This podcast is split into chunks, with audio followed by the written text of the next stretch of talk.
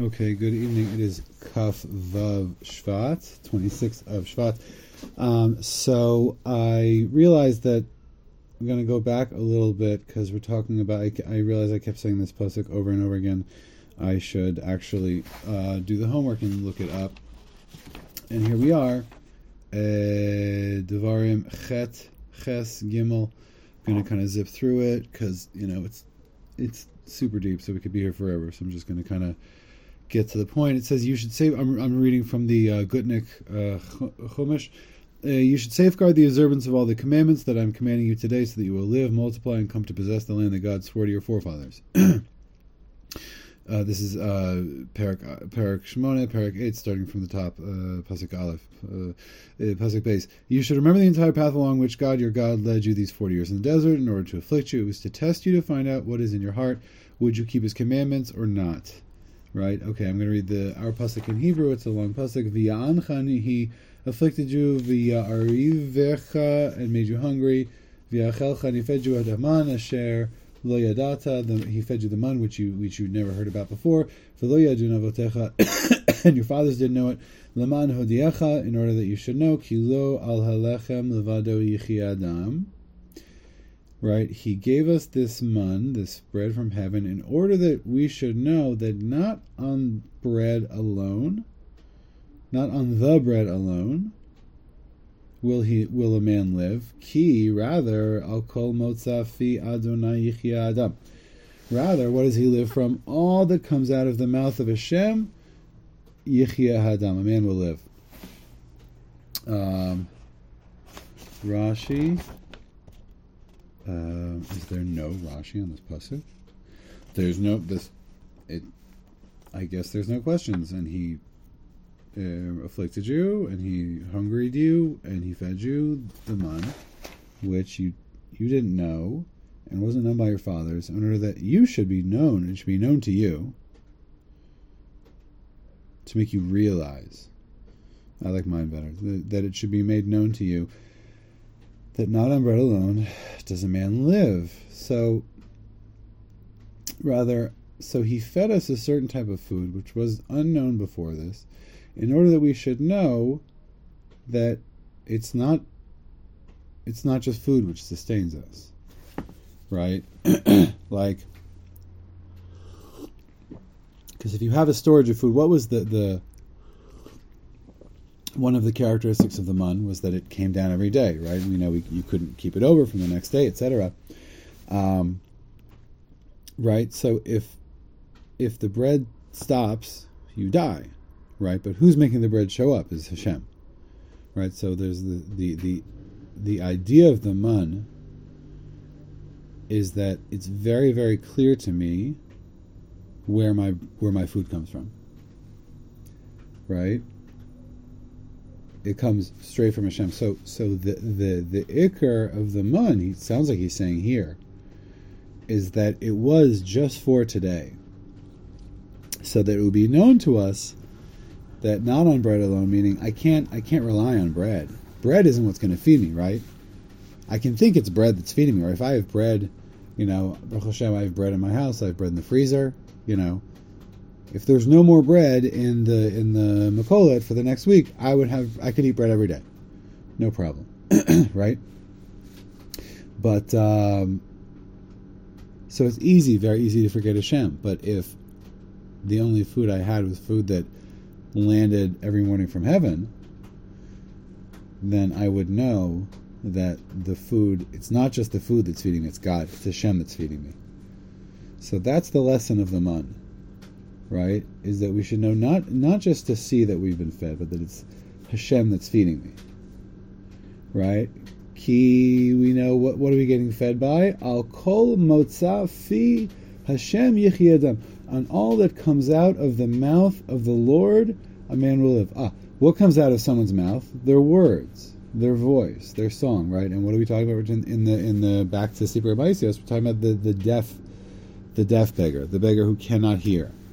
Right, so he's the one that has a simple life. All he lives, all he has is bread. He's got a good life. He's got the good life, right? What's his good life? Drinks water, eats bread.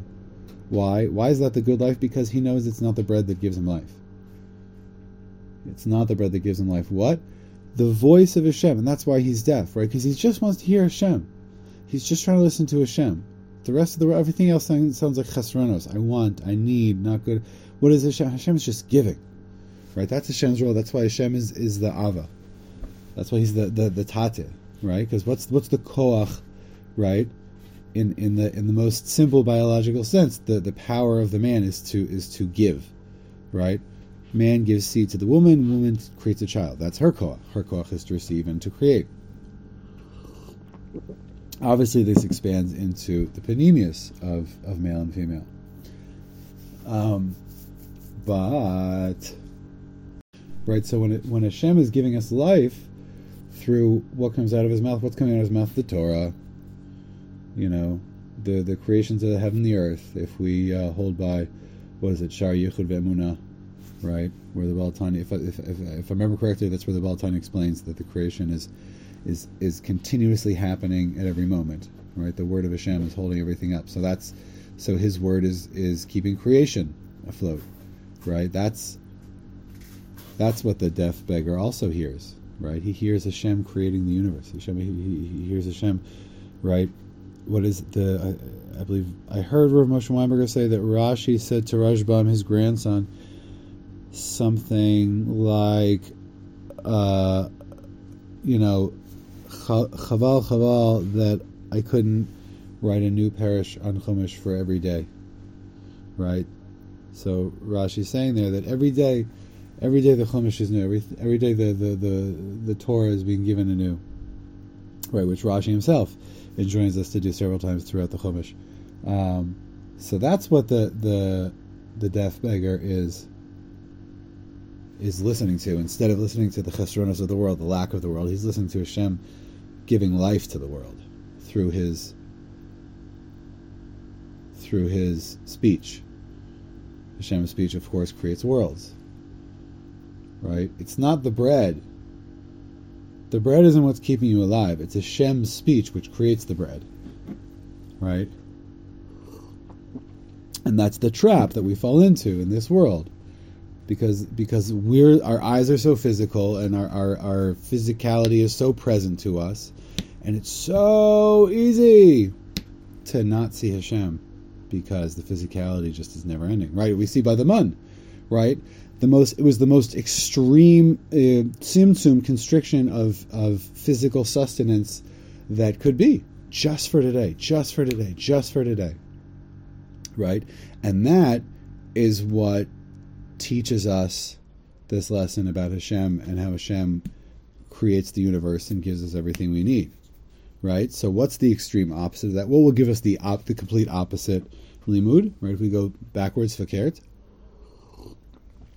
if we have food as, as far as the eye can see, right? If food is never scarce, if abundance is never scarce, if money is is uh, is overflowing, Then, then it's very easy just to think about what I'm chaser, what I'm chaser. I, I need a million. I have two. I, I have one million. I want two million. I have ten million. I want twenty million. Right? This year we went here for Pesach. Next year we're going to go there for Pesach. I want. I want. I want. I need. I need. I need. Chaser. Chaser. Chaser. I'm lacking. I'm lacking. I'm lacking. Right? That's the opposite. When you have the mun, you say, yeah, yeshli yeshli kol, like Yaakov Avinu. I have everything I need. Bread and water, Shkoyach. I got a dry pillow, Shkoyach. My eyes work, ah, oh, amazing. Thank God. My eyes work. Whew. You ever thank God that your eyes work? I mean, that's agav. That's the that's the pshat on the bracha pokeh chavrim we say every morning, right? As uh, identified by the Shulchan Aruch from the Gemara in brachos, I believe. But consciously, how many times have, have have I really thanked Hashem for my eyes, right? My fingers, you know, like quote-unquote little things that are not little things. Um, fine, so that's that pasuk that, that I kept referencing, so I just wanted to actually see that inside. That feels responsible to me. how much away? There it is. Okay, so we're going on. So we were in this country that had this garden, that had this gardener. The gardener went away. The cruel king came. He couldn't directly attack the country for one reason or another. So what did he do? Is he um, he corrupted their good life that they had from the the the tastes, the smells, and the sights of the garden. Um, and I might have mentioned this yesterday that, I, if I remember correctly, the these three groups that blocked up, that made them. They they perverted the taste, right? So that everything, where is it? The tamatam, the tam nevela, or everything tasted like roadkill. Everything smelled like the chelbana, the smelly incense of the eleven herbs and spices, and um, and then there was dark clouds over their eyes, right? And I don't remember which of the three averas is which, but but I believe one represents. Um, Uh, money, one sex, and one food. Fine. The Halchu HaAshirim and the wealthy people went with the, the deaf beggar El Oto Medina to this country. But, right, remember, this isn't the wealthy country. The garden is not in the wealthy country. The the, the wealthy country, the, the deaf beggar is in the wealthy country, um, talking about living the good life, right? These are people that think they live a good life, right? And then they're about to go to some some sort of uh, village, some sort of like uh, to Quake, some kind of Quaker village, or what, what are they, the Amish, or uh, you know, you know, some sort of Hasidic Jewish, you know, outpost, you know, where they speak speak only Yiddish, you know, in North Dakota or something, um, upstate New York. That's totally foreign culture to them. That, that has just been uh, lo aleinu. Their their the goodness is taken from them, but it's not. Once so, I, just, I I'm just clarifying for myself that I, I thought, I guess I thought that they were, that it was the wealthy country that was getting attacked in this garden uh, situation, but it's not. It's the people from the wealthy country who think they have a good life, so think that they would be able to uh, restore this country to its former. V'gamani halachti imahem, and I also went with them, says the deaf beggar. V'gam b'derech hilucham hayu chayim gam ken kol echad v'echad chayim tovim shelo. And on the way, they all lived there, also their the good life that they had. Right, this one had a, had a jacuzzi on his on his private bus. One of them had uh, you know a bevy of you know uh, uh, partners, uh, you know uh, you know. Uh, whatever friends, one had uh, had a stocked bar, one had uh, I don't know, you know, one had a movie theater in his in his in his bus. You know, everyone had his own, you know, chupar, his own tivus of uh, what he thought brought him a good life. Ki ayu lemotzerot, they had otzerot. These guys were rich. These guys were tchunim, as they say in Hebrew. Tchun is like litchon is to grind. Uh, tchunim for some reason means, or, you know, why does it mean loaded? In English, oh, he was loaded, bro. It means he's really rich. I don't know. I guess that's just the slang. Uh, these guys had some gelt. When they came close to this country, right? When they came close to this country, they started to to get ruined, to become corrupted, also by them. The taste and all the other things. Everything started to taste terrible and and uh, smell terrible. And they started to feel by them that their their good life had been corrupted. And I said to them, if now you haven't even gone in there, you already lost your lost your taste. What, what would it be like if you went in there? And all the more so, and how would you even save them? But I brought, I took from my bread and my water, and I gave it to them.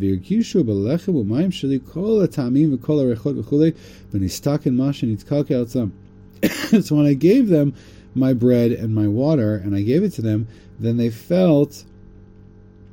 and they felt in the bread and water, in my bread and water, all of the tastes and all the smells, et cetera, and they were fixed that which had been broken by them. So this, this to me sounds like uh, shirayim, right? This is idea of of uh, eating from the Rebbe's plate, right? Like the Lubavitcher Rebbe would would make havdalah, or he'd pour l'chaim, and he would like he'd make kid, he'd make kiddush, make havdalah. I've seen pictures of it, so it couldn't just be on Yom Tov. I guess havdalah, I don't know, and pour it out.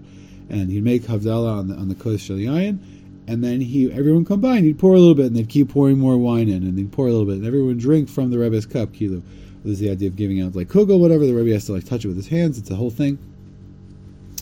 And um, but but it's that the the tzaddik, the tzaddik, when he comes into contact with physicality, he alters it, he elevates it. Right? The tzaddik, the tzaddik emes, is on a level that he he subtly changes the um, the nature of, of everything he touches, right? Um, and and the tzaddik feeds us, right? That's that's one of, you know, why does a person become a Baal Tshuva? Because he's he grows up. Speak for myself. I grew up, went to college, yada yada, and at some point. Um, Nitkalkel hata'am. I was doing, you know, I was in college and partying, you know,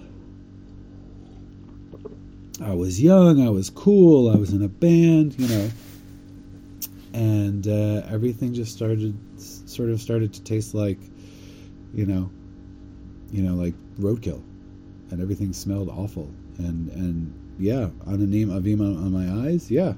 I definitely felt like there was times I had, you know, clouds and fog over my eyes. Miserable. And and then what happened? And I, I met, I started getting close to the, the Lubavitcher Rebbe via his shliach. And he gave me a little bit of his bread and a little bit of his water. And I said, ah, now this is a time. This has a taste. Right? I thought I was living the good life. I thought I was going to parties. I thought I looked cool. I thought I was cool. Right? I was making the scene. You know what I mean? And um, turns out um, it wasn't a good life because so so now my question is, so what are these, who's this Melech Achsari and what is these three Katim? Right, because it's it seems to me like that this is, um, this is like an entire town which has been given the opportunity to, to do tshuva, to realize that, right. So what does it mean that they had, they had the gardener and the gun and they had the good life, right? Is the gardener right? And and my memory is that the gardener is explained to be the tzaddik, right? So they had some kind of spiritual power. They had some kind of that the tzaddik was, was giving to the whole town. Is this is this like Am Yisrael before the Ruach Sarah and after the Ruach Sarah, right? Where where we're kind of like we're still we're still eating from the sfichen, right? We still have the garden around, but then here come all of these mazikim that they think they think that they are trying to hurt us, because they can't directly hurt us. They think that they're just going to take this good life from us. But really what it becomes is it becomes an opportunity to to find an even better definition of what the good life is, one that they can't sully with their powers of disgustingness. Because man does not live on bread alone, rather on everything that comes out of the mouth of Hashem does a man live, right? So when I eat the bread of someone who truly, truly, truly believes with all his heart that that bread came from the good Lord above, right? That he's on the level of the Ochle Haman. He's on the level of the, of the, the those, those holy Jews that, that ate that ate this holy bread, that had this test for forty years, right? And he gets it. He gets it with all his all his you know levavcha v'chol nafshecha v'chol meodecha, that that this bread comes straight from Hashem. So when I come close to the tzaddik, he gives me his transformed physicality, right? And then from there, that's that's an opening where I can start to see, oh, this is what the good life is. The good life is keeping Shabbos. The good life is keeping kosher. The good life is doing his bodas. The good life is learning Torah. The good life is being b'simcha. the good life is is is having a relationship with Hashem no matter what, no matter what, no matter what, and never giving up. That's the good life, right? But that's that's the simplicity. It's the bread and water that Tzadik provides, right? You want to. Uvnei Medina Hanal, and the people of this country, Hainu Medina Shamgan Hanal, because we were talking about the country that they're going to. They had their garden.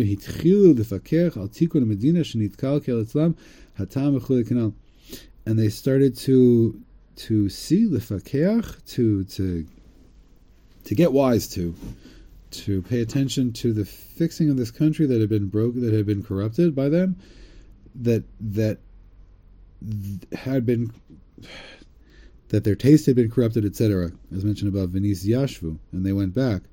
Because there is a wealthy country, the country itself. Hang on. Okay, I'm just going to read from the English. The Hebrew there seems very obtuse. I don't know why. It says, meanwhile, the people of the land that had the garden began to look for ways to remedy their senses that had been ruined. Their conclusion involved the land of wealth, from which I was now coming, says the deaf beggar. It seemed that their lost gardener who had provided them with a good life had the same roots as the people of the land of wealth who also had a good life. Therefore, their plan was to send a delegation to the land of wealth who would certainly be able to help them. They sent messengers to the land of wealth. Along the way, the messengers met the people from the land of wealth with whom I had gone. Okay, uh, he comes from the same root. So, the people of this country get in touch with the wealthy country because they're Uh, their gardener had some sort of common root, which is a funny phrase to use. He's a gardener and he's got a shorish, I don't know, common root with the people of the wealthy country, because uh, they also have a good life there. Therefore, therefore, uh, the idea was to send. So they're also. This is another story. Sending messengers to the country of great wealth. There's something about the country of great wealth That's that um, that seems to be rather critical in the la- in these last two stories, right? It's it's the for some reason the I don't know, I don't know, I don't know.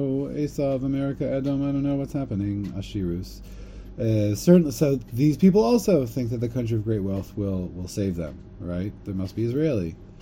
Uh, so they did it. And they sent messengers to the country of Ashirus. And we bumped into them.